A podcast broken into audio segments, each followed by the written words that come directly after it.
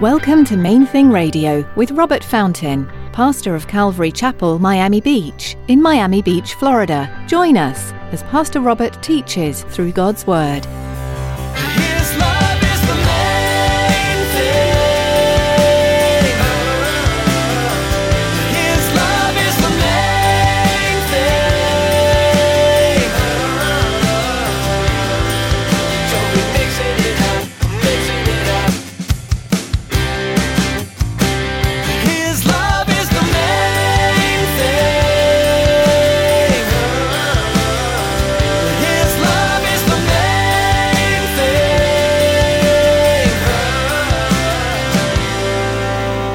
I've heard that stated over and over and over again as a biblical principle. If God isn't in it, it will die. Not necessarily. You see, history and even the Bible itself tells us that that's not necessarily true. If that particular platitude were truly a precept, then Hinduism would not exist, Islam would not exist, Mormonism would not exist, none of these cult groups, false religions would exist.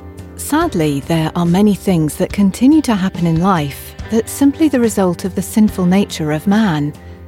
Just because sinful activity continues, and just because the wicked prosper in this life, doesn't mean God's approving of these things.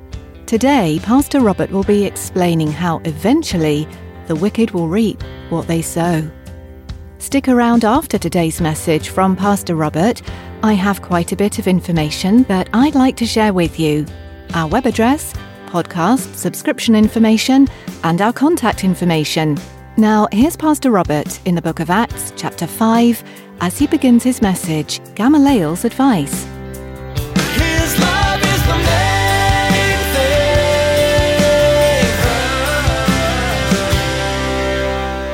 Acts chapter 5, beginning at verse 29. But Peter and the other apostles answered and said, We ought to obey God rather than men. The God of our fathers raised up Jesus, when, whom you murdered by hanging him on a tree. Him God has exalted to his right hand to be prince and savior, to give repentance to Israel and forgiveness of sins. And we are his witnesses to these things, and so also is the Holy Spirit, whom God has given to those who obey him. When they heard this, they were furious and plotted to kill them. Then one in the council stood up, a Pharisee named Gamaliel, a teacher, a rabbi, a teacher of the law, held in respect by all the people, and commanded them to put the apostles outside for a little while. And he said to them, Men of Israel, take heed to yourselves what you intend to do regarding these men. For some time ago, Theudas rose up, claiming to be somebody. A number of men, about 400, joined him. He was slain, and all who obeyed him were scattered and came to nothing. After this man, Judas of Galilee rose up in the days of the census and drew away many people after him. He also perished, and all who obeyed him were dispersed. And now I say to you, keep away from these men and let them alone. For if this plan or this work is of men, it will come to nothing. But if it is of God, you cannot overthrow it, lest you even be found to fight against God. And they agreed with him. And when they had called for the apostles and beaten them, they commanded that they should not speak in the name of Jesus and let them go. So they departed from the presence of the council, rejoicing that they were counted worthy to suffer shame for his name. And daily in the temple and in every house, they did not cease teaching and preaching Jesus as the Christ. All right.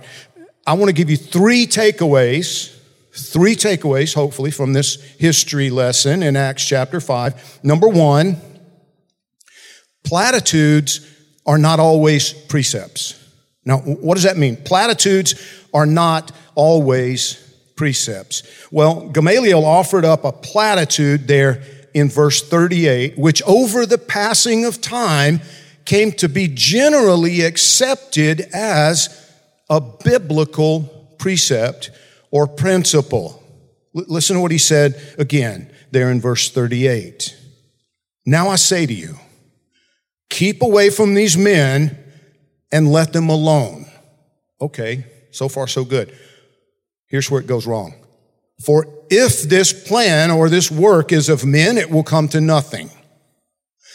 Now, I've heard that stated over and over and over again as a biblical principle. If God isn't in it, it will die. Not necessarily. You see, history and even the Bible itself tells us that that's not necessarily true. If that particular platitude were truly a precept, then Hinduism would not exist, Islam would not exist, Mormonism would not exist, none of these cult groups, false religions, would exist. Because if you just give them a, a, a few weeks or, a, you know, a little, just a short period of time, they'll die out by themselves. Just leave them alone and they'll die. No, no, that's not true. We have to speak up in love and humility, in gentleness, but we have to speak up against false teachers, false doctrines. God wasn't in India, this multitude of false religions, some of which date back all the way to ancient Babel, by the way, several thousand years ago, but they continue to trap and deceive people. Now, people, people get this mixed up, I think, because you, you see, Gamaliel was half right. He was half right. You know, he, obviously he was correct that the Sanhedrin shouldn't have been forbidding the preaching of Jesus. The, the apostles were not false teachers. But one solid biblical proof that Gamaliel's platitude about the things that are merely of men, that th- that, that wasn't a, a, a biblical precept. Well, you can see it in 2 Kings chapter 21. Now, 2 Kings chapter 21, you should read before you go to bed tonight. The whole chapter, 2 Kings chapter 21, because it so directly applies to where we are in 2020. You need to read it, you need to think about it. You need to really consider what was written there. But I'm just going to read you the first two verses because I think it proves my point, at least in part. 2 Kings chapter 21, verses 1 and 2 tell us Manasseh was 12 years old when he became king and he reigned 55 years in Jerusalem.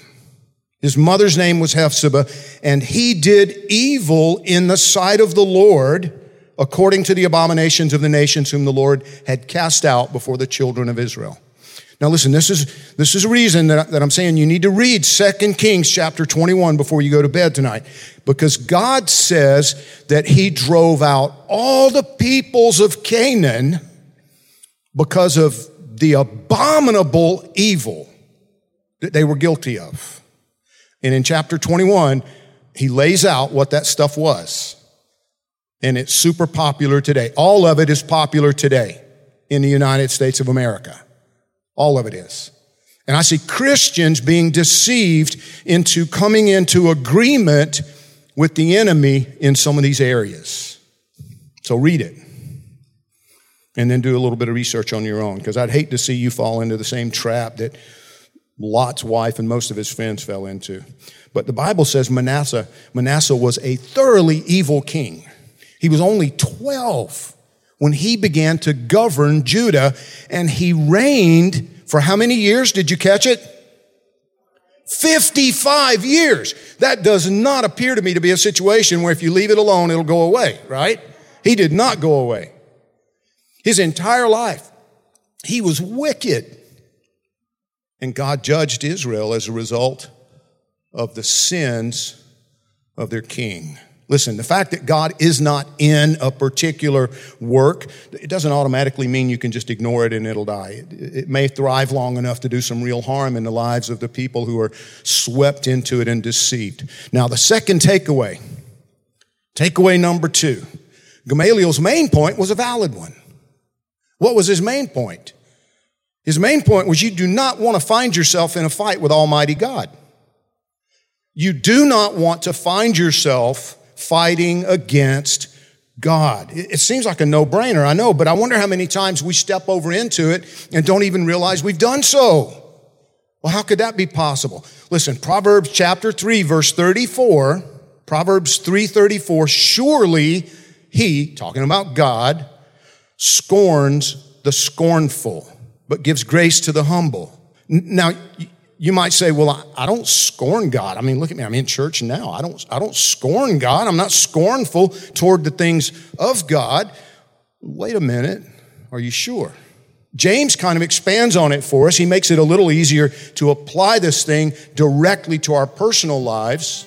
He quotes it in James chapter 4. Beginning at verse 3, James writes, You ask and do not receive because you ask amiss. His love is the main thing. His love is the main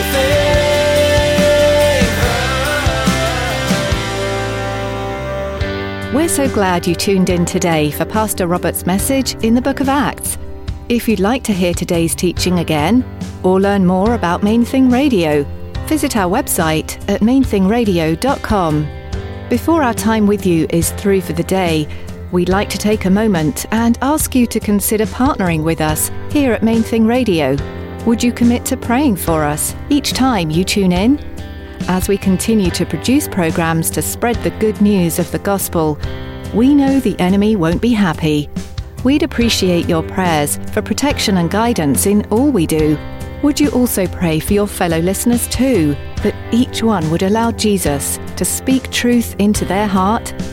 We have one more way you can support us in what we're doing here at Main Thing Radio, and David's here with the details. We all know it's vitally important to support the local church, a place we call home.